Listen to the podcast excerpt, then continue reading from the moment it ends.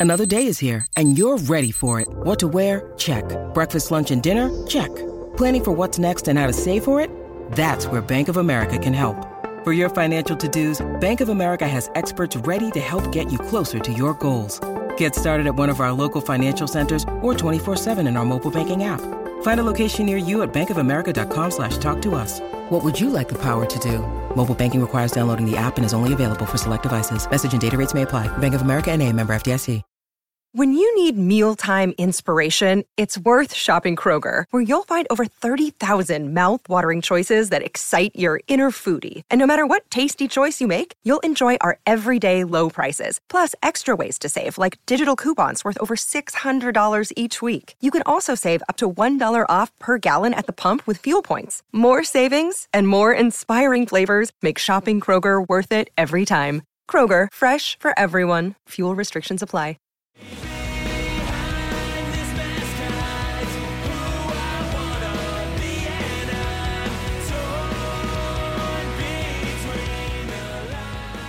What's up, everybody, and welcome back to another episode of Straight Up Sabres, presented by the Hockey Podcast Network and the Charging Buffalo, brought to you by Thin Man Brewery. As always, I'm Brendan.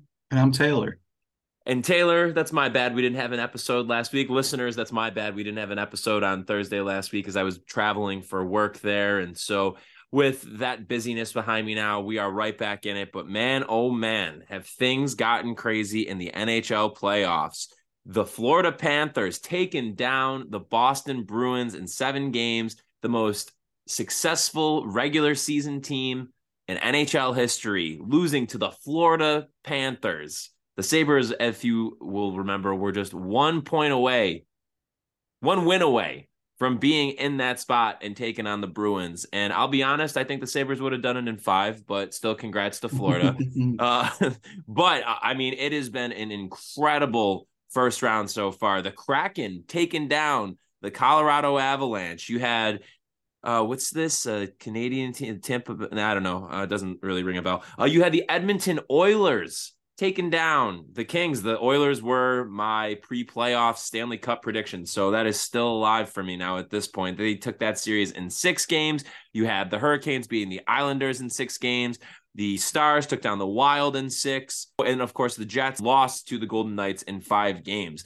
With that said, we only have one series remaining at the time of us recording this, and that is the now seven game series between the Devils and Rangers. So that's that's taking place on Monday night. Going to be a really really exciting game as it has been a, a back and forth series. New Jersey making a goaltending change to Akira Schmid has completely turned their postseason hopes around now, and they are now playing in game seven in New Jersey tonight. So, with that being said, Taylor, I know you have, of course, as we both have been watching along with these series, but you have some some thoughts on the rankings of these series as far as how interesting they were. So, do you want to get into that a little bit? Yeah, well, I think it was pretty much an interesting first round, with the exception of one series. Uh, and you had pretty competitive ones too. I believe there's a one five game, and the rest of them were six and seven. So no sweeps. That's yeah. I think that's kind of rare for the first round, if I had to guess. At least you usually get more five game series, but they're all pretty competitive. And right. I believe both of the one seeds are gone, or no, was Vegas a one seed? And there's a one and a two gone. Oh, either way, one and a two gone. Yeah, one and two. Okay, yes, Vegas was the one seed. All right. So yeah, I'll just get into that. Starting with the least interesting. The only one I don't think there's really much to say about is Carolina versus the Islanders. Maybe if this was a sweep and maybe if Carolina looked really dominant, it would be like, okay, this there is something here. Maybe Carolina's a maybe they're now the clear favorite for the cup, but not really. Like they they just kind of had a dull, some not quite even series with the Islanders. It was enough that like Carolina was clearly better, so that you never really got your, you know, any any non-Islanders fan could really get their hopes up that the Islanders were going to win or even make it that interesting. And on the other hand, they weren't that dominant, and it, they don't. Neither of these teams play interesting hockey. It's kind of a rough watch. Uh, the Islanders, like we've said before, like they rely a lot on their goaltending. Uh, they're not even a strong defensive team like they were under Trotz. And Carolina is a strong defensive team, and they have talented players, but they play a pretty boring style and they don't. Neither of these teams uh, have very interesting games, so I don't really have any thoughts on the series. basically Not all. really. I think Carolina was one of. I mean, they were a preseason favorite to make a run this year. They have had some very unpredictable goaltending. It's been all over the place uh, for them throughout the season because, of course, now they have Raanta and Andersen, but you also had Kochetkov, who was up for a while and looked pretty promising as a starter. And then going into this series, you would presume that it would be Freddie Andersen getting the start at the beginning, but then it goes to Antti Raanta. And again, it, it's just been back and forth and a bit all over the place. So, but still, Carolina's a good team. I mean, if you had to ask me going into the playoffs, like the two teams that I was least excited about watching, I would say probably Carolina and the Islanders make up maybe like two of like the three or four least interesting teams, maybe the Jets also being among them, but they're pretty much at the bottom for obvious reasons. So, yeah, no, not much to say there. I think it'll be interesting to see how Carolina is going to stack up against both the the Devils or the Rangers for two completely different reasons, but we can get to that once we figure out who the winner of game 7 is tonight. Yeah, for sure. Um, and then next we have seventh. I put Vegas versus the Jets, the only five game series. It actually was interesting to start. Vegas is a one seed. Uh, the West just kind of had a bunch of teams, as we talked about near the end of the regular season. A bunch of these teams were just kind of stacked up near each other, like Dallas, Minnesota, Colorado, Vegas, Edmonton, almost LA a little bit. So being a one seed was just it's not they weren't a one seed the way Boston was. Uh, and they they played the Jets who did not have a strong finish to the season at all and basically seemed like by the end of the season that they were a, a one man team with the one man being their goalie and just kind of a bunch of okay guys after that. Well, unfortunately for them, Hellebuyck did not have a great playoffs and Vegas kind of looked after I would say some point in game three, a switch kind of flipped because at, at that point it still seemed like an even series. Uh, and then when when Vegas went in overtime there in game three, that just became like their series and they dominated game four and five and closed things out. So they look really good. Uh, and even looking at uh, the the Winnipeg fans chanting like you're a backup with Laurent Brossoit, he had a 915 save percentage in the playoffs. Hellebuyck was an 886 not a good series. If, if the Jets were going to make the series interesting or, or win or whatever, they needed to be on Hellebuyck's back because he, when he wants to be, and, and most of the time is the best goalie in hockey or second to Igor Shesterkin. He's, but he's right there regardless. And the team is not all that high quality around him. So, yeah, the series got really not that interesting once he started playing poorly.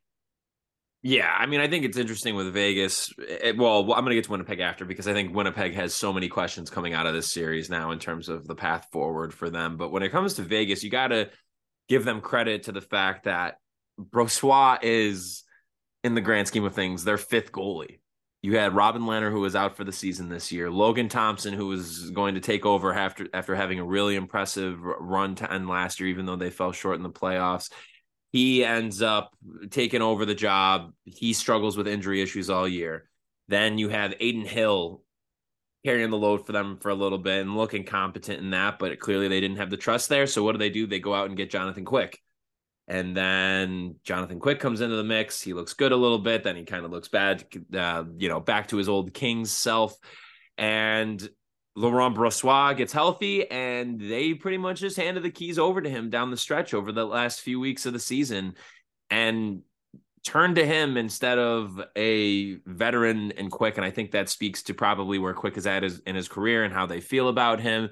But it's, I mean, you got to give credit where it's due. He was able to keep them afloat. Vegas is obviously a very talented team, and they're in a position where unlike Winnipeg, they don't have to rely on their goalie having to steal games for them for them to be in contention in a series. Winnipeg, on the other hand, man, I think that they are probably one of the most interesting interesting cases coming up in this upcoming offseason because it kind of feels like they should just rebuild. You have one year left of Hellebuyck before he becomes a UFA. You seemingly have over the past couple of years just developed a mess in the dressing room.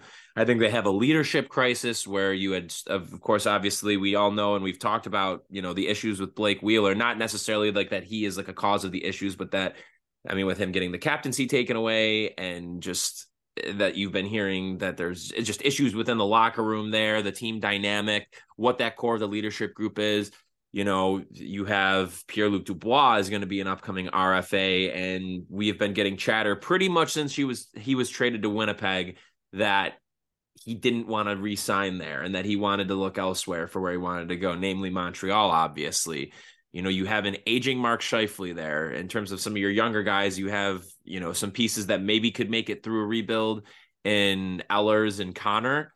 But I mean, where does this team go from here? You know, like Neal Pionk really struggled in the postseason. Their their their blue line just they haven't been able to figure it out. They've been trying to, I think, put band-aids on a much larger issue and just really, even though they have quote unquote invested in the position, it clearly isn't enough to get them over the hump.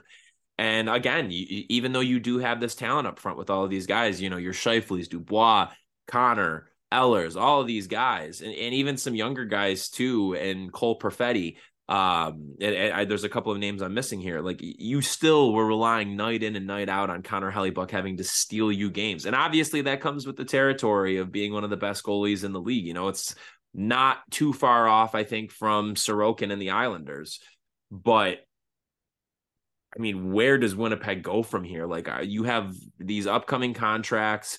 You have not been able to figure it out. This iteration of the team is definitely i would say uh, of this core, like probably the least enticing. So does that front office, you know, look at the situation right now and say, well, we've had a first round exit. We have not been able to get over the hump. We haven't been able to win. I mean, what they've the farthest they've gone, I think, is winning a round maybe throughout this course tenure. I think they've maybe done that what once or twice. If I'm they not... went to the conference finals in 2018. okay, in 18 it was that. Okay, yeah. So, but still, you haven't been able to get over the hump. And again, you know the the iteration of this team that we saw five six years ago even you know a few years ago as compared to where it is now it's it's ebbed and flowed but it's now this version of it is older and there's a lot of questions here. And so i think winnipeg is in an interesting position in that is it going to be painful for a fan base that has been making the playoffs pretty regularly we'll say that you know to then have to like kind of turn things around and just commit to a rebuild the like the offseason right after making the playoffs yeah that's going to suck but i think with the assets that you have there not that it would be necessarily like quick that you have a, a year of pain and then you're back in it or anything like that but i think that they can position themselves to have a really bright future if they know how to correctly handle and move the assets that they have like I do not think Connor Hellebuyck is going to sign there for the rest of his career with how things have gone. And if you listen to his end of year press conference or after uh, game five, if you listen to that press conference, it did not inspire a lot of confidence in terms of how he is looking at this team moving forward. And then also on top of that, you have your head coach throwing guys under the bus in his end of year press conference as well, or the again like the same thing, you know, the post games, the elimination game press conference, you haven't thrown thrown these guys under the bus. Like it just feels like something bad is brewing there, but Winnipeg can actually get out ahead of it. And if they do commit to rebuilding, they I think could be in a very good position two, three years from now. Yeah, that makes sense. Uh I it does seem like Hellebuyck's a logical uh, trade target then. Uh, but yeah, moving on to number six, I have the Oilers and Kings which I think going in was really interesting because I mean, the Kings uh, from like, I don't know, I want to say like January to March were super hot, and the Oilers started the end of the season super hot. This was a good series, and I think it's an interesting one. Uh, me having it six is also a reflection of the playoffs are pretty interesting all around. But they, the Kings were up in the series two one, and they were up three nothing in game four. So the Oilers' comeback there was huge. Like that was I mean, that like that turned everything around. They would have been on three one. They would have been in a real hole, and them coming back led to you know they even the series, and then they're able to close it out in six. Uh, statistically, they are they're still scoring a lot. Last year, I I think McDavid led the playoffs in scoring despite getting swept in the conference finals. Could be mistaken about that, but I'm pretty sure he did. Uh, and then looking at at goaltending in this series, Korpisalo was really good. That was another another thing. Korpisalo was really good for the first few games, and that really kept him in it. And then all of a sudden, he wasn't. and then you know, not as impressive. Uh, and then you have, I mean, you Stuart Skinner, who did not have actually a very good series for Edmonton. So their power play, their their top two guys, that was all very important scoring wise for them. So yeah, the, the Oilers moving on, that's exciting. We if this is like I don't I don't want to say it's the first time because last year they played the Kings in the first round and they won in seven games, but just seeing the Oilers for the I wouldn't say the first time in the McDavid era come into a first round and just like, all right, we're taking care of business. I, I think every previous time they've won the first round, they've had to go to seven games. So that's that's pretty cool. And then you know the Kings are a really good team. This was uh this is a good first round matchup. The Kings played really well down the stretch, and they're another team that goaltending is a huge question mark. Absolutely. Like they, they, had to send Cal Petersen to the AHL in the first year of his extension. Jonathan Quick, they traded. Pheonix Copley played a bunch of games, and then they had to trade for Jonas Korpisalo, who I don't know how much you trust a guy like that. So, and on the other side, how much does Edmonton trust Stuart Skinner? I don't That's know. That's fair. That's fair. yeah, they're going to be an interesting playoff team all throughout, though. So it was a good series. I agree. I think the thing with that series too, I mean, it was really exciting last year, and I do think you can make the argument that the highs of this series were as good as just about any other series. I mean, it was really entertaining hockey, and you really got to give the Kings credit. I think that you know it's it's tough when you're having to make a goaltending upgrade mid-season as we know as sabres fans it's not the easiest thing at the deadline to be able to go out and find a, a capable starter like that so they make the move for Korpisalo. Obviously, that also involves getting Gavrikov, which I know. I mean, he's he's you know established a good reputation and is is very solid in his own right. But I mean, Korpisalo wasn't good with Columbus. And uh, sure, you could say, oh, well, how much of that is a product of the team in front of him? And that's absolutely fair. I can uh, totally get behind that. But you also know what you're getting with a guy like Korpisalo. I mean, even prior to Columbus being this bad, he was in the mix for them in net when they were good and they were competing and they were a, a playoff team, albeit, you know, not like a Stanley Cup contender. But even then, he wasn't able to steal the job away, you know, fully from Mer- Merzlikins. Lincoln's. sorry about that. Um, and so, yeah, I mean, what do you, you know, it's it's kind of like what do you expect? Like, yes, he did have a good start to the series, but at the same time, you, you had to think that Korpisalo just that the wheels were going to come off because he's just not that guy. What I will say though about LA, like you said, they put up a good fight, and I think that you have a really good core there. I know that you have some older guys in the mix there, but you also have a, a, ton of young talent in the ranks. And especially too, as we see what another offseason for Quinton Byfield looks like. I mean, I think he started to kind of put some things together after having a pretty slow start here. But I think that if he's able to even get close to what we thought that his ceiling was with him coming out of the draft, I think that you could be in a really good position in your top six because you also have Kevin Fiala, you also have Adrian Kempe, like you have some really solid pieces. You have some some RI pieces on the blue line too with Brandt Clarke. You have Sean Durzi, who's a nice depth defenseman for them. Um, but here's what I want to throw out to you, Taylor. LA makes a ton of sense for Connor Hellebuyck. I, I think oh, yeah. that that is maybe the best destination for him LA may be the best suitor there. I, I just think that it makes too much sense for LA to make it their top priority this offseason to go out and get a guy like Hellebuyck. And if they do that, oh boy, they are going to be a fun team to watch next year. That is for damn sure. So something to keep in mind there. We'll see what happens. But Edmonton moves on. And yeah, I, I just think again, you know, we saw the reasons why myself and so many other people picked Edmonton to really make a run because McDavid and Draisaitl are just on, a, on another level right now, and they seemingly just know how to really ramp up their already dominant play in the playoffs. And it's like whenever they are out on the ice, if if one of them or both of them are out on the ice, it's like the other team doesn't even have a chance to just take the puck off of their stick because they are just so unbelievably dominant out there. So really great series. I think that Edmonton should be feeling really good right now. And I think also for what it's worth, like obviously it sucks with back to back first round exits, but LA, man, they figure out goaltending. If they go out and get Hellebuyck and, and and take a big swing there, I do not think we'll be talking about LA getting kicked out of the first round next year, to say the least. Yeah, I absolutely agree. Uh, LA's got a weird thing going on, like long term, where they've basically either made a run or lost in the first round, like an insane amount of times now.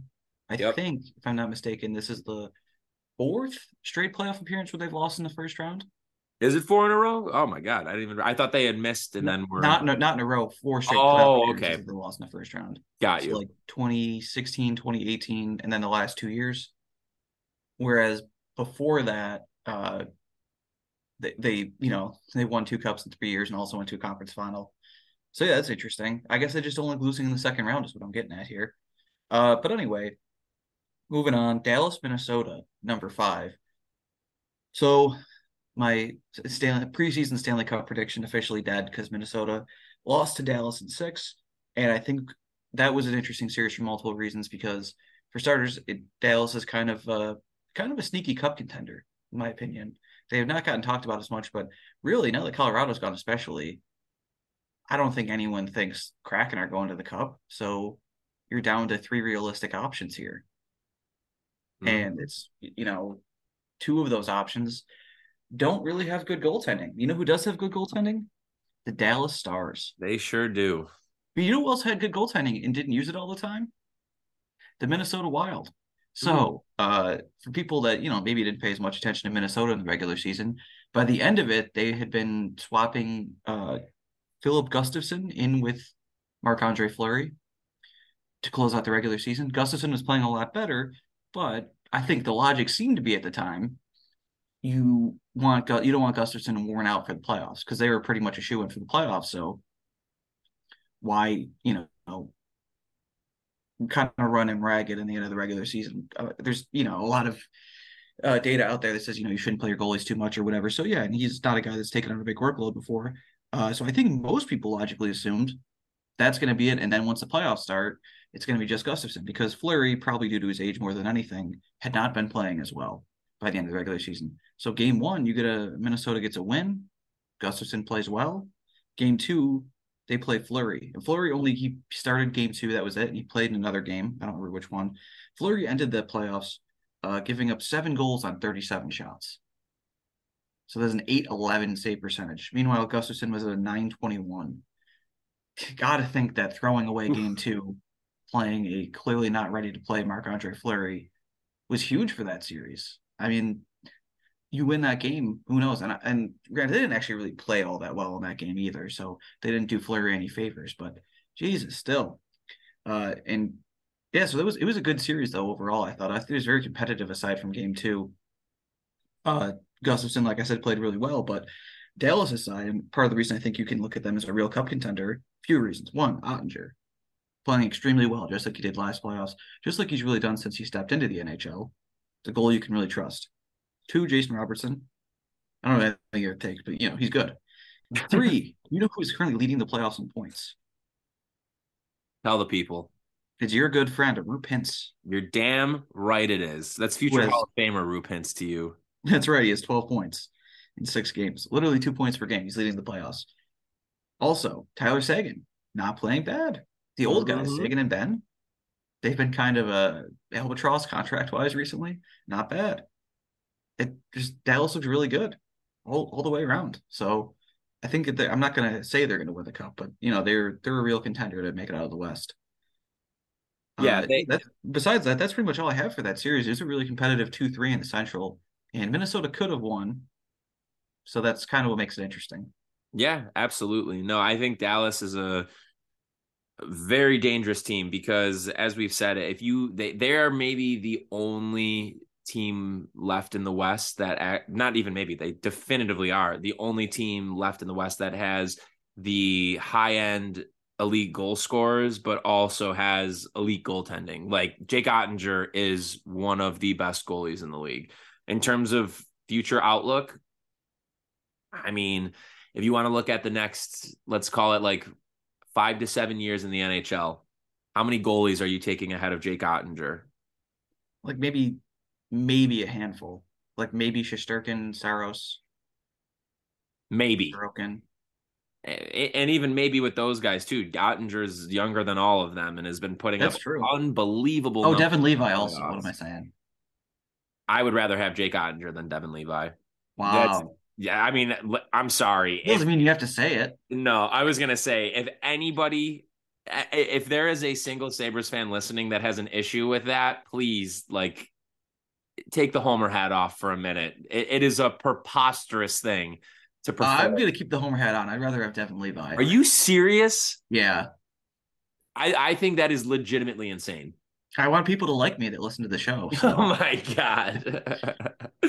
well, yeah, no, Dallas. I think you, you can't do video of this because they see what actual homer hat I'm wearing right Oh, now. yeah. They would not be happy. Of course, of course. Yeah, no, but you know, if it makes you guys feel better, the Yankees are going 82 and 80 this year. So 82 and 80. Wow. yeah, You heard it here first, folks.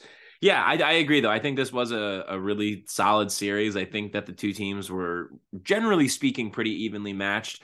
Goaltending, of course, as we said, it did make a difference in this series. But yeah, I think Dallas has to be feeling pretty good right now, at least with Colorado being knocked out of the mix. I mean, obviously, again, like you have the, the other two teams still very solid in their own right and a lot of offensive firepower there.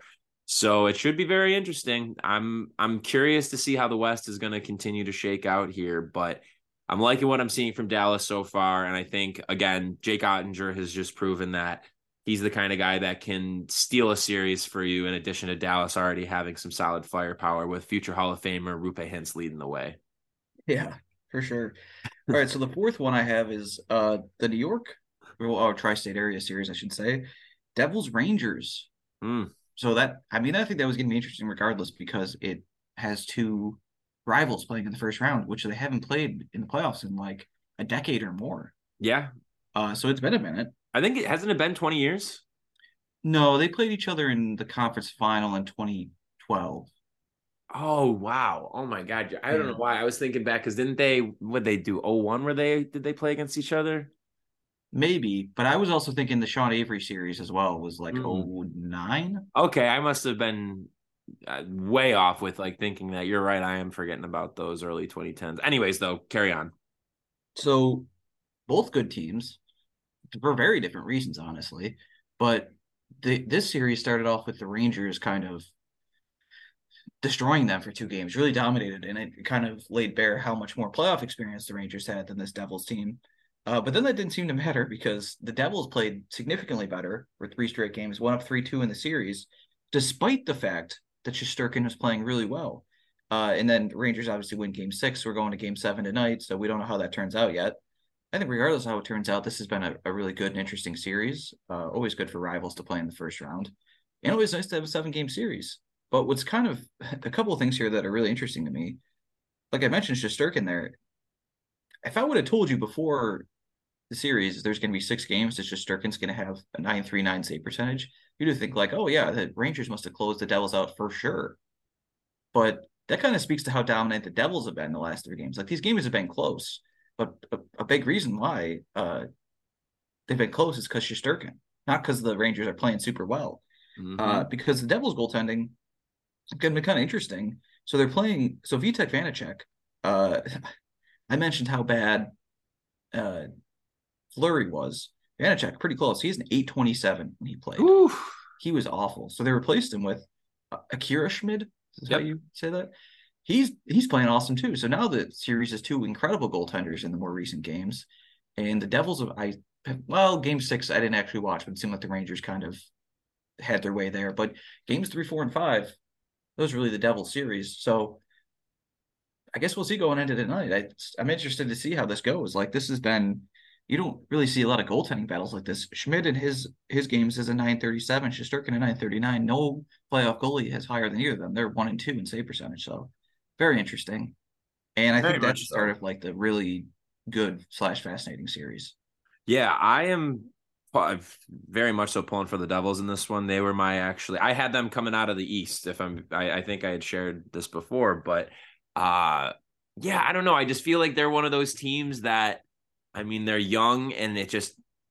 I don't know. I feel like there's one that just those teams that make those improbable runs. I, I'm hoping that Seattle is not the one that's taken over now that they've knocked out Colorado. But I do think that when you look at with New Jersey, I mean, goaltending has been I don't want to say a question mark for them because Vanecek has been solid for them throughout the year, but they had their injury issues that they were dealing with. Schmid had some stretches throughout the season as a starter and got a good amount of games. Mackenzie Blackwood was hurt for a, a, good portion of the season, and when he did play, he wasn't particularly inspiring a whole lot of confidence there. But when you look at the roster itself, you know, obviously you look at the Rangers and their additions that they've made, you know, with adding Tarasenko and Kane, and then just you have a, a, good amount of depth there as well. And of course, with Shesterkin, you know, leading the way for them in net. But New Jersey is really no slouch when it comes to to their depth as well. And I think one of the things that is really working in their favor in addition to their goaltending. And obviously, you know, we know about the firepower, uh, firepower up front. You have Jack Hughes, you have Timo Meier, you have one of the best two way centers in the league this year in Nico Hischier. You have Jesper Bratt, you have uh, a seasoned veteran with playoff experience in Ondrej Palat. Like you have a lot of guys there, but man, the Devils blue line is really interesting, really solid. Like you have a, a, really good makeup there with some of the names on the back end and thinking about that team moving forward and just having, you know, in the long term sense, Luke Hughes thrown into the mix there as well. Um, New Jersey is a team that I mean, we'll see if you know, like, do you how confident do you feel that Vanecek is actually like a, a, a number one goalie in the league, consistent number one goalie? Fair confidence? No, not at all. No confidence. Yeah. Okay. So that's the thing for me. It's like if they can at least answer that question definitively in net, you could be looking at a team that's set up to be a contender for five plus years now. I mean, the Rangers are kind of on their way out. It seems like obviously, you know, they probably have they have some juice in them still. The Rangers, they still have a, a couple years, I would say, of of still being a contender here. But the clock is ticking. Whereas that door is just opening up for the Devils. And I think that Jack Hughes is just going to continue to get better. I think that as they will, after the, I mean, we'll see how the series goes. Like, who knows? They could go on a run here too. But even in the long term sense, like figuring out more about, you know, what the the makeup of this team is going to look like. I mean, you still have Alexander Holtz. You have other good young guys like Dawson Mercer there too. Like, they have the potential to be you know, in a similar spot to where we feel like the Sabres are headed, where it's like perennial cup contender. It's just they have to figure out what's going on in goal for them. But really good series so far. I'm really excited to see what happens here. I'm pulling for the Devils. I would like to see again. Uh, it's always fun seeing the the young up and coming teams take down the the savvy vets. So we'll see what happens in Game Seven, and I'm really looking forward to talking about that on Thursday. Yeah. Before we get to the top three here, uh, would you like to hear a word from our sponsors? I I would simply love to. All right. Light the lamp during the hockey playoffs with DraftKings Sportsbook. Right now, new customers can make a $5 bet and score $150 in bonus bets instantly. Tonight, as we mentioned, the Rangers and Devils are facing off in game seven of their pivotal first round series. On DraftKings right now, a couple uh, interesting uh, bets available. There's a plus 200 surge uh, in first goal score, if you have any confidence in that, uh, and multiple parlays available goal scores, player shots on goals, points, assists, first period, uh, race to X number of goals, team goal totals, plus the puck line. Uh, very interesting. The over under is five and a half. Devils appear to be heavily favored in the in the puck line. In the money line, they are also favored. So if you're interested, that's what's available for tonight's action. DraftKings Sportsbook. So if you're interested, download the DraftKings Sportsbook app now. Sign up with code THPN. New customers can make a $5 hockey playoff bet and score $150 in bonus bets instantly. That's code THPN, only at DraftKings Sportsbook. Gambling problem? Call 1 800 Gambler. Massachusetts, call 800 327 5050 or visit Gambling Helpline ma.org. In New York, call 877-8-HOPE-NY or text HOPE-NY at 467-369. In Kansas, call 1-800-522-4700 on behalf of Boot Hill Casino and Resort. 21 and over in most eligible states, but the age will vary by jurisdiction. Eligibility restrictions apply. See show notes for offer details. See DraftKings.com slash sportsbook for details and state-specific responsible gambling resources. You a uh, long-time listener, you know we've had uh, multiple ads over the years. DraftKings has obviously been with us for a while. Our good pals at Thin Man, and even occasionally our good friends at Raycon.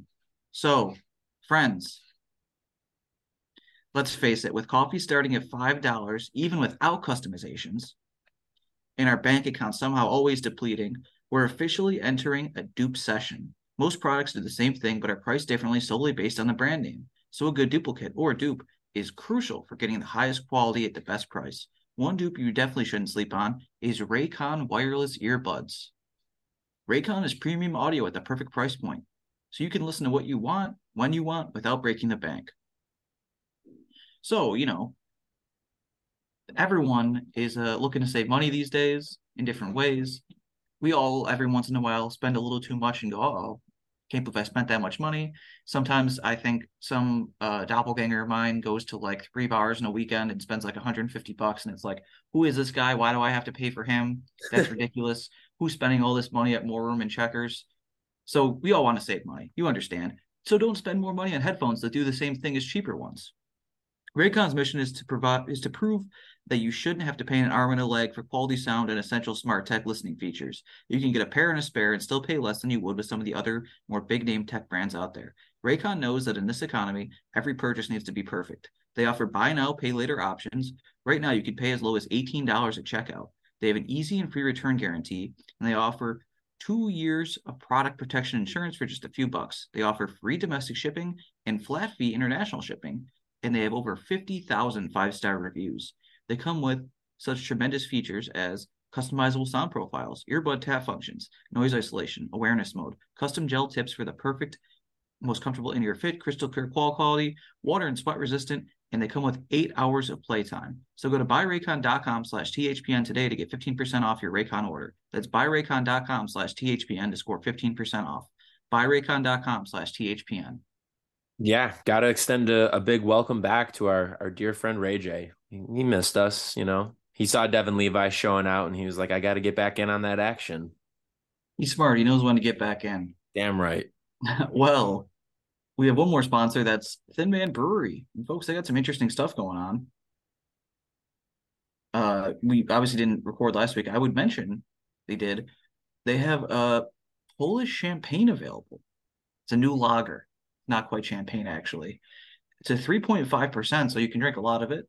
Uh, it's they're taking a, a Polish classic, and it's supposed to smell like a campfire while you're sipping on it. Good summer beer, crisp and refreshing you know, it's well, I, I say summer. We're not quite to the summer yet. It is going to rain and be 51 degrees for the foreseeable future, but eventually it will be summer here. I'm so this. Weekend, we're supposed to be 60s and sunny this weekend, and then I think uh, it's like high 70s um, starting next week. So we're we're getting closer. Something to look forward to. Yeah, and then obviously uh, upcoming this weekend is the Lager Jam Thin Man Brewery. It's from 12 to 7 p.m. It's at the Elmwood location. Uh, there'll be nine breweries there total, 14 total lagers, merch drop, sets by DJ Lil Gabby. And $20 get you in. It'll get you a Thin Man Stein uh, with your first pour. And then from there, you'll get $5 lagers, $2 thin tubes, discounted merchandise. So you can get tickets at Thin Man Brewery. Uh, sorry, thinmanbrewery.com. That's where you get your tickets. And as we mentioned, you know, coming up this summer, July 22nd, is the Weirdly Wonderful Beer Fest. So tickets are available now at weirdlywonderful.com. Uh, that is going to be this is a new thing. It's orchestrated in collaboration with I, believe this is pronounced Rhizome Productions, but 60 or more breweries from all over the world. There'll be live music and some other stuff. So hey, if you want some early bird or VIP VIP tickets on sale, weirdlywonderful.com. And uh, anything else you have on Thin Man Brewery? I mean, you could still get American Lemieux if you're. If yeah, you're, I was gonna say we didn't even have a chance to have our uh, our post trivia three little thank you to everybody who came out. It was unbelievable. It was our biggest trivia yet. It was amazing. Folks who just came out to hang out and try out American Lemieux, and I know it's it's you know still of course being sold. We're just kind of getting underway with that, so we've had a really great response to it so far. So whether you are in Buffalo or Rochester and are a listener, make sure you are going and picking up an American Lemieux, or you can just go stop by Thin Man, get it out of the cooler there yourself, and uh, maybe grab a bite to eat while you're there, or go hang out, get it on tap. It's gonna be just it's gonna be there for a bit. So it's been really great. But again, thank you so much to everybody who joined us for trivia. It was such a great time. And again, I we said it at the event, but I also got to give our shout out to our man Mike, who just has been very generous in bringing along some really, really unique and cool prizes for uh, our perfect rounds. he every time has brought something that's been really cool. This time around, it was a signed Fred Jackson poster. Before it was a framed RJ uh, cutout of the uh, of the paper from after his last game. I mean, it, he's just been amazing with that. So, Mike, if you are listening, man, thank you so much. We very, very much appreciate it. And again, we appreciate everybody who's come out and and spent their uh, their Monday nights with us. And with that being said, Monday, May 22nd is going to be the next iteration of Buffalo Sports Trivia Night between Straight Up Sabres and Thin Man Brewery. And, and very exciting news too, as we talked about, we're going to be doing this once a month moving forward. As we get into these summer months and the weather gets a little bit nicer, it is going to be extended out onto the patio, folks. So, a lot of really cool stuff coming up. Make sure you are stopping by Thin Man to hang out anytime, but make sure, especially, you're there on Monday, May 22nd, for our next Buffalo Sports Trivia Night. Yep. And yeah, also congrats to Mike Monahan. Uh, not only did he bring those and get a perfect round, uh, his team uh, finished uh, first for the second in the second of our three events and also finished second that other time. So been top two every time. So uh, their name's been, I believe, Eichel sucks, Eichel still sucks, and Eichel will always suck. So I'm interested to see where they go for the fourth time uh, with the name. um, but uh, yeah, so that's that's pretty much it. You know, see Thin Man Brewery if you're uh, interested in uh, anything we mentioned today. All right. Uh, so moving on. Number three, I have Toronto and Tampa. It's an interesting series because I mm-hmm. think, despite all the you know whining that goes on north of the border, I don't think Toronto has ever really truly been super unlucky. I think I, I guess you can argue they got goalied pretty bad in 2020 in the bubble when you know you're the corpus Korpisalo like I mean how yeah you can be mad about that I guess. Uh 2021 I don't know. Carey Price is good. Other than that though I think they've mostly gotten outplayed in very close series and that's they've never had the look of a team that was going to win the cup or whatever. I'm gonna say they actually got luckier. They have been more lucky in this round than they ever had been ever that ever been unlucky. Because well, let's start with this. They get spanked in game one, but then they turn around and have a good game too. That's kind of par for the course of the Leafs. That's kind of what they do. Um, but then game three, they are thoroughly outplayed and they win because they got a late goal, they get a goal in overtime. Game four, the the Lightning blow a three goal lead and then obviously they win it overtime again in game six. So three overtime wins. Overtime can kind of be a coin flip in the playoffs. So I don't know how much credit you want to give them for going three and zero oh in overtime, but here's here's where they've gotten lucky in my in my opinion. Besides the fact that they finally played um, a Tampa team that was it's kind of falling off a little bit. Like they they only finished five points ahead of the Sabres this year. They did not finish the season strong. They don't they don't look like the same dominant Tampa team uh, as before. But here's a big reason: Vasilevskiy hit an 875 save percentage in that series. I don't know if he's hurt, he's in a funk or whatever, but you're not going to get a lot of playoff series where Vasilevskiy's an 875. He was terrible. And Tampa, I thought, thoroughly outplayed Toronto throughout the series. And basically lost because of how bad Vasilevskiy was, particularly last Monday in game four. Shockingly then, bad. Yeah, for sure. And Toronto didn't even need their goaltending to be that good. Uh, Samsonov ended up as a 900 goalie. Exactly. So that's even below average, but it didn't even matter. So, I mean, that's that's basically the long and short of it. Vasilevskiy was terrible. Toronto got their overtime goals, and now they they kind of get a, a, big break because as we'll talk about soon, they're going to be playing the Florida Panthers, who even though they've been playing well lately, are are not quite uh, the kind of team you usually see in the second round. So I guess we'll see what Toronto does with that. Things are lining up pretty well for them. What a goddamn disaster that Tanner Jeannot trade was. Oh my god! Everybody knew in the first place for Tampa that that was going to be bad, but guy was getting scratched in the playoffs, and you gave up like five picks for him and a prospect. Uh, well, let me tell you something here with Julien BriseBois. He has uh, I think he ran into an issue where he looked at them winning in 2020 and 2021 and getting there last year and was like, "Oh yeah, that's all Blake Coleman, Barclay Goodrow, and Pat Maroon." Like, instead of thinking of them as like nice pieces to have that maybe you overpay a little bit for at the deadline.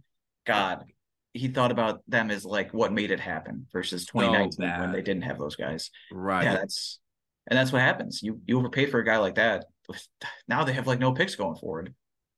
So I, it, I, I really, I would really like to wonder again, like what that trade call must have been like, because did David Poile just like have his phone on mute and after BriseBois was like, all right, we'll give you a first for Jeannot.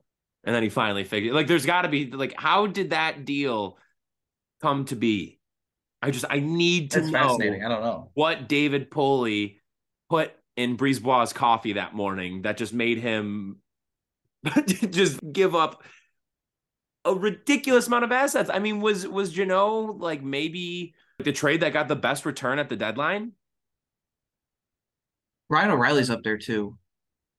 ROR, yeah, definitely, definitely. Either way, I mean, I for the life of me to just still, I don't think anybody understands what the psyche was behind that move. I uh, clearly it came back to bite Tampa in the ass. I also think, though, for what it's worth, I mean, the NHL regular season is really long. The postseason is a grind, and Tampa made it until the very end, three years in a row.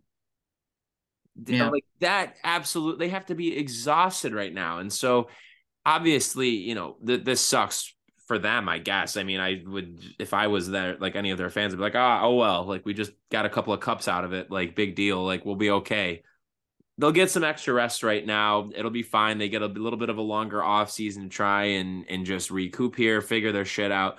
And again, man, I mean, Vasilevskiy was just it was the only way to put it is shockingly bad. Like for a guy that has rightfully earned the reputation of being one of the best goaltenders in the league, one of the three to five best goalies in the NHL, it was stunning to see how just his positioning looked off, just the shots that he was letting in were just very weak. It, it was so uncharacteristic of him. And you got to just wonder if it just gets chalked up to the fatigue is just like caught up with them. Yeah, it's definite possibility. It's and frankly age. Like yeah, you look at a lot of their best players, like none of them are that young. Like Hedman, Kucherov, Stamkos. I mean, Point's pretty young. Yeah. But a lot of these guys are like they're on the wrong side of 30 or at least close to it. Yep. And sometimes it happens faster than you think in hockey. I mean, you look at the Blackhawks, obviously Kane is still productive to this day, but you look at like how fast they fell off after their third cup. Like they didn't win a playoff series again. they still haven't. If you don't count the the weird bubble playing round, that's that that happened quick. Like Duncan yeah. Keith, all of a sudden he looked old. Marian Hossa couldn't play anymore. Patrick Sharp gone. Brent Seabrook especially. Like sometimes this just happens. Yeah. I, maybe it happened mid-season for them because that that's not a good finish for them. 96 points, I believe it was they had. Yep. That's not great. And the way they they played down the stretch was also not great. They theoretically should have been playing for uh, home ice advantage down the stretch with Toronto, and they didn't even come close. But yeah, it's it's just a and I, it, I say all this, they still probably should have won. With if goaltending being even, yeah. they would have won. But the big 100%. thing is Vasilevskiy. Hundred percent, and it's funny too. If you would have told me that going into this series that Vasilevskiy would have been the difference with Tampa losing, I, I, I would not have believed you. But also just to backtrack quickly because we talked about it before, the Devils Rangers matchup. So it was in 2012 there in the conference quarter fi- or the conference finals. 2008 was the conference quarterfinals. 2006 another one for the conference quarterfinals. I was thinking of the 97 series where the Rangers beat them 4 to 1. So that was what I was getting confused with, like the late 90s, early 2000s one. So that's my bad. Oh. But yeah, they've had three in the meantime. 06, Devils sweep four nothing in the conference quarters. 08 conference quarters, Rangers four to one. Conference finals in 2012. Devils, of course, win that one four to two. And we will see what ends up happening tonight. Mm, interesting. All right. Uh, I also would say that this series, the Toronto Tampa, was big because we just mentioned the Jeannot thing. If if Tampa had won, I mean, it wouldn't be over yet. We would by today. I don't believe. I believe Game Seven would also be tonight. But theoretically, if Tampa had won this series at some point, we would be talking about the Ryan O'Reilly trade or all the trades Toronto made. Toronto has very few picks going forward. They really are all in on this year. So mm-hmm. still could lose to Florida, could lose to Carolina, New Jersey, or New York eventually. But this is going to be the first round. It's something. Listen, this is our this is Sam Reinhart's moment to do a Sabres fans proud and knock these sorry ass losers out of the playoffs in the second round. I also will say though, on like a real note, when it comes to that, I cannot wait to see Matthew Tkachuk go up against this Toronto team. He is going to be. I mean, he already has been a, just a monster. He's had an unbelievable season. I think he's firmly established himself. I would say, like, you can re- very much make the argument that Matthew Tkachuk is maybe the fifth best player in the NHL, and it, it, in the top five, we can say. Um, but man, he, I cannot wait to see how he's going to be just under their skin in this series. It's going to be very interesting. I think it's going to be very, very chippy, and uh, it, it, should be a very interesting one to watch. And again, I it seems like it's the theme of a lot of the the series that we've been talking about, but goaltending for the Panthers, man. I do not trust Sergei Bobrovsky at all. Nope. Nope. It's a problem. All right, keep it moving here. What else we all got? Right. Colorado Seattle at number two. So people might be surprised about this, but you know, it's a West Coast series, so maybe some people on the East Coast couldn't watch it as much. It is the defending champion um, two seed getting knocked out by a second year franchise winning their first ever playoff series. That's that registers as a kind of a big shock for me at the very least. Absolutely. Congrats to Seattle. They've now won as many playoff series as the Columbus Blue Jackets. That's huge. Uh, again, not counting the bubble year. What a weird series, I gotta say. Like Seattle got to the playoffs basically on the strength of unsustainable shooting percentage. Not to be too dismissive of them, but they had the fourth highest shooting team shooting percentage uh, of the quote unquote analytics era, and this is year 16. So in the last 16 years, only three teams have had a higher team shooting percentage. I think there were more than three teams that had more shooting talent than Seattle. I don't know if you agree. Um, yeah. But yeah, it's it's it. There's a lot of luck there. Now, on the other hand, they got they have another thing working against them, which is despite the fact that they play good team defense, they haven't had consistent goaltending these last couple years. So True. they are a solid team. They play solid team defense. They got lucky one way. They got unlucky that Philip Grubauer is terrible. But folks, not in the playoffs. The, the, the reason I, I was so confident, I probably would have been more confident in Colorado than anyone except Boston, and they both lost. Um, part of the reason I was so confident though is because I don't I didn't see a path to uh, Colorado having a, a bad scoring series, really. I know you shouldn't ever think that in hockey, but I just just thought like, oh, Colorado will score and we'll see if Seattle can stay hot. Because folks, Seattle was not good in the second half of the year. They were very average. From the time that they shut out Boston in Boston, the rest of the year, super average. And they made the playoffs on the strength of how hot their start was. So I was thinking like this this isn't a real contender. Here's the weird thing about the series though. Grubauer is a 926. Grubauer was awesome. Yeah. And he hasn't been awesome all year. He's been bad. That was so that's just that's legitimately stunning to me. Like, oh, okay, he did play super well. Uh, and meanwhile, the whole like you would also expect, oh, you get upset. Your goalie, your unreliable young goalie that you traded for Colorado, they probably weren't as good as you thought they were going to be. No, Georgiev was fine. Georgiev was a 914. He didn't have yep. a bad series. Like it just came down to all these close games. And you would think this team, Seattle, that has such little um playoff experience, like overall, would not win these close games in the playoffs and that the Avs would, being the defending champions. But you would be wrong. Multiple one goal games, including game seven last night. Seattle won 2 1. It just is weird. It, it looked like a, a, veteran team with a, a goalie who uh, played extremely well. That's the opposite of what I would have expected. So now I don't know what to expect from Seattle, but who knows, man? Yeah, yeah. Grubauer held it down for them. It was it was really impressive to see that he just kind of snapped back into it because again, like you said, he had a uninspiring year. I mean, obviously it was good enough to get them into the playoffs, but and, and it was a bounce back from last year. Like, let's be clear here. Last year was an absolute nightmare season for Philip Grubauer. But even thinking about Seattle earlier this year, I mean, there was a stretch run there where Martin Jones was like killing it for them. Yeah. But either way, though, you get into this series. yeah. You get into this series, though. And I think for Colorado's sake, I mean, this is not drastic, but it is a different team from what we saw last year with the one that won the cup. They were incredibly deep. Their secondary scoring was off the charts good. And you just really didn't have that to the same degree this year. You, you know, you still had your blue line that was, you know, generally speaking, kept intact with a, a really, really strong top four. But this is also a team that was missing Gabriel Landeskog. And that makes a big difference for them for the flexibility that it gives them throughout the rest of their lineup.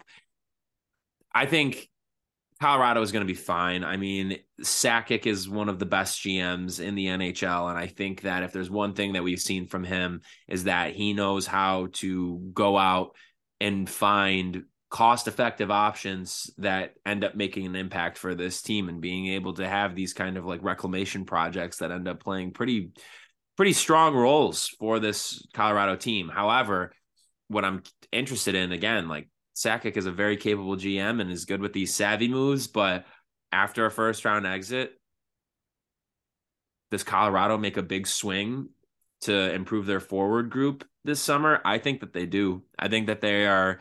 We'll see what happens because I know that they obviously have some cap issues that they're going to have to work around a little bit, but you already your defense is set. Like their defense is intact. Like they are good on that moving forward. I just wonder could we see Colorado make a massive move? Because I think one of the things that was so pivotal for them last year was Nazem Kadri and how great he was. I mean, you had him having a career year playing at over a point per game pace for them on that second line, and it made the difference, but they really didn't have anybody. Evan Rodrigues, I think, filled in admirably for them throughout this year uh, in terms of, again, like providing like secondary scoring, but Evan Rodrigues is not Nazem Kadri. And I think that having that one two punch down the middle was something that really kept them back this year. I mean, Colorado was we all we had a feeling that they were going to make the playoffs. We knew that they would, but it was a question for a little bit because of how they were playing. And of course, there were a lot of injuries that they had to deal with and endured, but yeah, I, am looking at Colorado this offseason as a very interesting case because I would not be surprised at all if they go out and make like a home run move to bring in somebody to be the 2C for them or a dynamic scoring winger that they can put on the second line there. Yeah, I agree. It definitely hurt them that they didn't have Landeskog. That's their captain among, you know, one of the better forwards. Uh also Nichushkin. Yeah. Second of the series. I actually, this is kind of an aside, but that, I think that's the way that was talked about the Nichushkin thing, which we still don't know all the details of it. We just know that uh, the young woman was in his hotel room and needed to be taken to the hospital. Yeah. medical. I don't know how much information there is about that. And then he immediately left. But before that, it was just he's leaving for personal reasons, just that he's out for a little while for personal reasons. Uh, uh, and then I think there was a lot of scolding on hockey Twitter about like, don't even, don't think about it. Don't worry about it. Don't uh, theorize about what he could possibly be. Don't speculate and or in you know in the media's case don't report on it. And i i, I think it's a it, these kind of things can be touchy thing to report on because you know you want to make sure you have everything uh going in that you know correct yeah. But you yes you absolutely report on it. I guess some ways i'm like um, a a public knowledge absolutist not, not quite but like I think that a lot of professional athletes are public figures, and you don't have to know everything all the time about them. But situations like this, you should get a reason. So if someone says this very, you know, good, talented forward for a potential cup contender is leaving in the middle of the playoffs, suddenly it's not even announced before the game. It's announced after a game. Um, oh, he's just out for a little while. It's not an injury. It's not illness. And here's the thing: this is what immediately was a red flag to me. If it, they said family reasons, easy, just like oh, there's probably death in the family or something like that. Right. If they said he was going to the player assistance program, well, fine. Don't yeah, need the details, fine. right? Yeah, but they didn't say either of those things. So I don't. I just some of these people on on Twitter like use your heads. Like this is suspicious. This is this is not something like oh okay, and this is why. This is why you can't just take a team's word at face value. Like oh it's it's personal reasons. Don't worry about it. Because they lied. It's not personal reasons. This is very clearly something. We don't yep. know what it is yet, and I wouldn't speculate on that, but it's something. So hopefully there's more information on what that is. It's I, it's just I don't understand that at all. It's it's it's pretty ridiculous to me, and I think it, it kind of harkens back to a lot of people saying like, "Oh, don't worry about what's going on with Kim Pegula." And it's like I don't need every detail, but we do need to know at some point, like yeah, what what what's going on here. Uh, but so that that kind of annoyed me. But from a hockey perspective, uh, that's a that's another big loss. Like you mentioned, their depth from last year. Like they didn't they don't have him now. He had a great playoffs last year. They don't have Burakovsky. They don't have Landeskog. Like there's a lot of guys from last year that they just don't have anymore. The legend Darren Helm. um, so that it's it is a different team, like you mentioned. Their forward depth wasn't there, but still very interesting series, I think. And they could have repeated. I think they were still good enough to repeat, but it's not an easy thing to do. Uh, so that brings us to the most interesting series. Folks, Paul Maurice's revenge. I've always been a huge Paul Maurice guy. He's been he was an avid listener of the podcast this year, and he needed to get back at us. Yeah, you and I absolutely clowning the Florida Panthers organization the entirety of the year, pretty much since the day that that contract was signed. You and I just ruthlessly were making fun of the Florida Panthers for doing that and questioning the move. And boy, oh boy, wouldn't you know? Seemed like it worked out okay. Yeah, I mean, hey, maybe if they hired a real coach, they would have been like the two seed, and yeah. they wouldn't have had to worry about this. True, um, but yeah, it's interesting because some of the conversations today are about is this the biggest upset in NHL playoff history? And I don't know about that. Uh, I actually don't think it's a bigger upset than Columbus Lightning, especially because that was a sweep. I think that's still more of a surprise to me. But I will say, Florida getting this defense that they were the President's Trophy winners last year. Yeah, last year they were. Not this year. This year they were the team that needed a 31 year old Alex Lyon to turn into Dominik Hasek for a week for them to even make the playoffs. They're a team that was a really, really close, close offside review away from missing the playoffs in favor of the Sabres making it. So this is not that good of a team. Uh, and their goaltending has been a, a, kind of a mess all year. And they didn't win by quote unquote goalieing the, the Bruins which I think is interesting. It, it the Bruins also like it was so hard coming into the playoffs to think about how they could lose to the Panthers because just it seemed like the Bruins were good at everything, and apparently not. So I, I, there's been a few surprising things, but I mean, you you mentioned earlier that you don't trust Bobrovsky. I don't trust him either, and I, I, I don't know how much you would trust Alex Lyon, who started three games for them. He's at a 902. Bobrovsky was an 891, but they won the Bobrovsky games for whatever reason. But looking at the, the Linus Ullmark was an 896 behind that defense. Jeremy Swayman, he played fine-ish yesterday, I guess. But like, what is going on? That was the yeah. number one and number four goalies in save percentage on the regular season. What is happening? They, they, they did, did Boston's defense get way worse? Did Florida decide they wanted to be 2022 Florida again? I do not I, I don't have an answer for this, Taylor. I am floored by the fact that Florida was able to pull this off. I mean, it was it, it, was remarkable. And again, like you the entertainment value in this series was was great. Like you it is rightfully here for a reason. I had a feeling that this was obviously going to be number 1 because uh, obvious, you know, the headlines that go along with it for one, but I mean the the quality of the hockey itself too, man. Like holy shit. You yeah. know, like that's why like I I don't trust Bobrovsky, but is how is Florida how is Toronto gonna handle Florida and the physicality that they play with? I, I I, mean we'll see. Like I but because then of course you can also ask like how is Florida gonna be able to handle, you know, Toronto's offensive firepower and everything like that. But oh boy, I like it, I am honestly stunned by this series. I thought that this was going to be Boston in five, maybe six. I, uh, uh, going into a series where Alex Lyon is your starting goalie and you end up beating the best regular season team in the history of the NHL. Are you kidding me? what? Really insane. I mean, there was some. I was kind of. I guess I'm kind of homerish on this too, since we hate the Bruins. Um, so yeah, yeah, I wanted to push back against some of the best team ever talk, but it was hard to do because they they broke the wins record, they broke the goals record, or not the goals record. So they broke the wins record and the points record. Um, what I wanted to do when that, I guess when I was trying to thinking about how to push back, I mean, if they'd gone like 16 and two in the playoffs and won the cup, it would have been impossible. But my thought was with some of those Canadiens teams that there was no overtime. Period. It was tied at the end of regulation. You tied. They won 60 games under those conditions and that was also in I want to say an 80 game season back then. So I believe there's a Canadian team that won 60, 60, 12, and 8.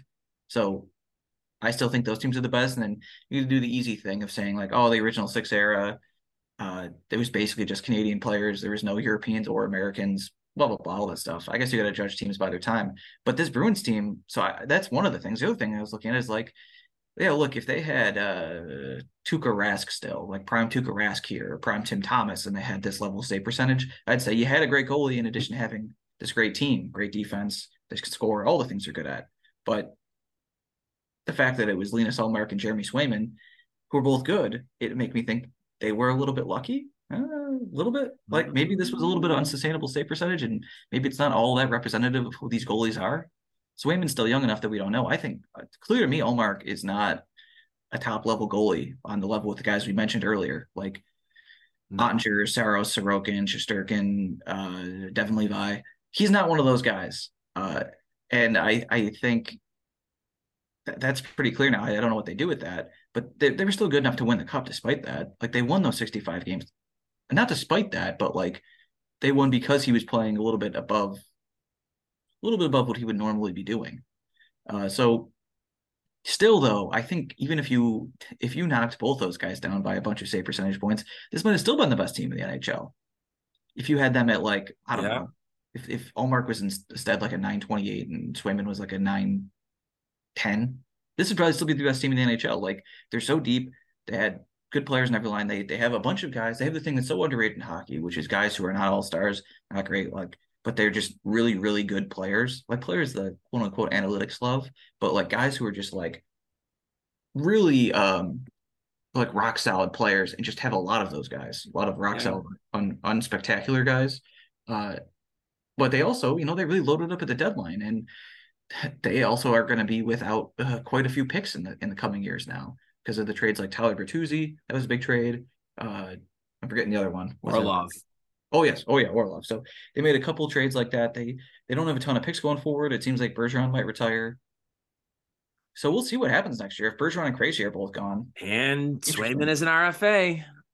Hmm questions, questions, questions. Are you going to invest a lot of money in both of your goalies like that with how much they have in Ullmark? Is Ullmark a candidate to get moved? He might be. All he's I want to say, good, he's going to be a good NHL starter. So yeah, oh yeah.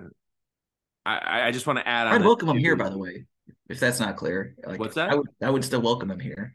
Yeah, um, I think I would too. hundred percent. I'm just saying he's not he's not the guy he seemed like in the regular season.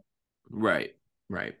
Well, I also want to give a shout out too for Florida. I think that we could say they won this series because of having Matthew Tkachuk, but also Brandon Montour, man. Five goals as a defenseman. Eight points in seven games. Come on. You let a defenseman score five goals on you guys. He's logging 24 minutes a night, almost 25 minutes a night. 24 43 is his average time on ice. Wow. Ralph Krueger, go fuck yourself. Oh yeah. Oh my god. That's what, what, what I, I I'm so mad about this. When they made the trade for him and got him from Anaheim, you were doing that based on what his potential was, which is this. It is no secret that Ralph Krueger was just a master of not knowing how to properly utilize guys. We we know this all too well, unfortunately. I think we made this point like a month ago or a month or two ago. Imagine Brandon Montour in this Sabres top four. Imagine him playing with Owen Power. It, it kills me to know that we just wasted this, that we could have him right now. Like it is just so indescribably bad because also with Montour, it was not even like a case of like an Eichel or a Ristolainen, or even to a lesser extent Reinhart, where it's like, all right, this is a piece of the core. It's not been working. We're rebuilding. We need to just like move on from this.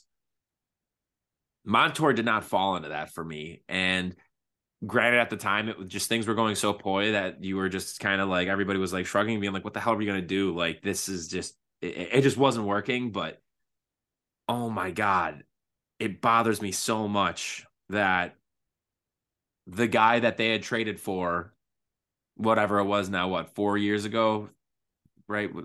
Five, uh, five years ago. Yeah, almost five. Yeah, five, five years yeah. ago. Yeah. that guy has arrived and is here and has completely stepped up for them. And in a way, it's kind of funny that it felt like Mackenzie Weegar previously was this unsung hero of the the Florida defense, you know, because obviously it's headlined by Aaron Ekblad, and then he leaves, and it's like, wow, man, there's a lot of holes on that defense now, and Montour has just completely stepped up and has been a, a revelation for them, full stop. So, very glad for him. Very mad at the Sabres about that, but I digress. Anyways, I think that this leads into an interesting discussion that one of our listeners, Garrett Shea, our pal, he had reached out with, with, an interesting point, and I think uh, he made the point with regard to the Kraken, but I think it applies to Florida too. He had said, "Does the Kraken series win open the door for the Sabres to just make a run next year?" And, and I, I think the sentiment here is we all know going in to next season that playoffs are absolutely unequivocally 100% the expectation next year. You need to be a playoff team. With Seattle upsetting Colorado, with Florida upsetting Boston like this, we have seen that the playoffs can be very, very unpredictable. And what may seem like a surefire thing is anything but. So, in that sense, seeing these wins, I guess to kind of reframe his question for you, Taylor, a little bit, seeing Florida win and seeing Seattle win like this, does that to you make you want the Sabres to lean all the more into kind of going all out this offseason and trying to make a couple of significant upgrades to the roster to put them over the top because of the fact that you just don't know what's going to happen once you get into the playoffs, but the key is getting there. So, yeah, I mean, that's always a possibility, I think looking at the postseason, I think of it two different ways. First of all, like the Seattle way this year, just a couple things can go right, or even Florida. You have a good series at the right time, things go well, you can win. Your goaltending gets out, whatever. You can win a series. I think you can win two series. We we've seen for the most part that these teams that just get hot or whatever, they don't really win the cup ever. Still good, like you generally great teams win the cup, but a lot of times these teams do get to the cup. That happens. So yeah, you you can see that happen. Another perspective is the Sabres aren't just a team that's trying to be a playoff contender, they're trying to be a cup contender. Like our good pal Mark Messier said, six time cup winner. He knows a thing or two about a thing or two. And he kind of mentioned it as the Sabres could be like a cup contender going forward, like they have the right pieces. And sometimes when you see that, it happens quicker than you think. So the one example we would go back to from our lifetimes is the Blackhawks. The Blackhawks went from missing the playoffs, not even really close, to going to the conference final to winning the cup. That was three years the Penguins. Crosby's rookie year, they miss the playoffs. His second year, when Malkin comes there, they make the playoffs and lose in the first round. Third year, they lose the Stanley Cup. Then fourth year, they win the Stanley Cup. And this this can kind of happen quick. Uh, it's just it it really depends about how a couple things like what kind of move they make on defense, what kind of other you know backup slash one B or one A goalie they have next year to play with Levi, and how you how the other guys develop. It's Peterka, Cousins, Quinn, but also Kulich maybe, and maybe even Savoie. and does power get a lot better? those things could all happen. That's the thing. They have a lot of, you know, balls in the air, and most of the potential outcomes are good. Like the worst case scenario, basically, is they're just as good as they are now. So I, I almost feel like they have to be a playoff team in the next couple years because of that. But yeah, the best case scenario is they're one of those teams that's better quicker than you think. Mm-hmm. And you know, it's another good example. Tampa. Tampa got Tampa was about as good as this year's Sabres in 2014. They got swept in the first round. Might have been a little bit better regular season wise, but they got swept in the first round. And then the next year they were in the cup. So that's the realistic projection then the Sabres are going to make the playoffs and then win the be in the cup the following year. Is that what you're saying here? 24 25? Let's do it. I love it. Send no, it. I'm just I'm just saying it's a possibility. So yeah, this is definitely something. There's no reason you have to go into this year, next year being like, we're gonna lose in the first round. No, I could be like that. Agree. All right. Do you have any last thoughts you'd like to share, Taylor? Uh, the Bills signed Latavius Murray. They did. Who you got tonight? Devils, Rangers. Devils. Damn right, I'm going with the Devils too. All right, everybody. Well, thank you so much for tuning into this episode of Straight Up Sabres presented by the Hockey Podcast Network and the Charging Buffalo. Make sure you're checking out both the presenters of this podcast on their respective websites. Whatever streaming platform you're currently using to listen to this episode, make sure you're checking out all of our fellow shows. And before you do that, make sure you leave us a nice little follow or a subscription. Leave us a rating. We would very, very much appreciate it and follow them on social media. You can find both the Charging Buffalo and the Hockey Podcast Network on Facebook, Twitter, and Instagram where you can also find us straight up sabres. Last but not least our wonderful sponsors. We're back to the three of them now folks just as the way it should be. We have draftkings. Make sure you're using that promo code thpn to take advantage of great deals Raycon, Ray J, we missed you, my friend. Great to have you back. But for all of your audio needs, make sure you are checking out Raycon and on their website. And last but not least, make sure you are going to Thin Man Brewery and picking up your four pack of American Lemieux. And we will see you May 22nd for our next trivia night. With that being said, everybody, we'll be back with a brand new episode on Thursday. Thanks for tuning in. This has been Straight Up Sabres.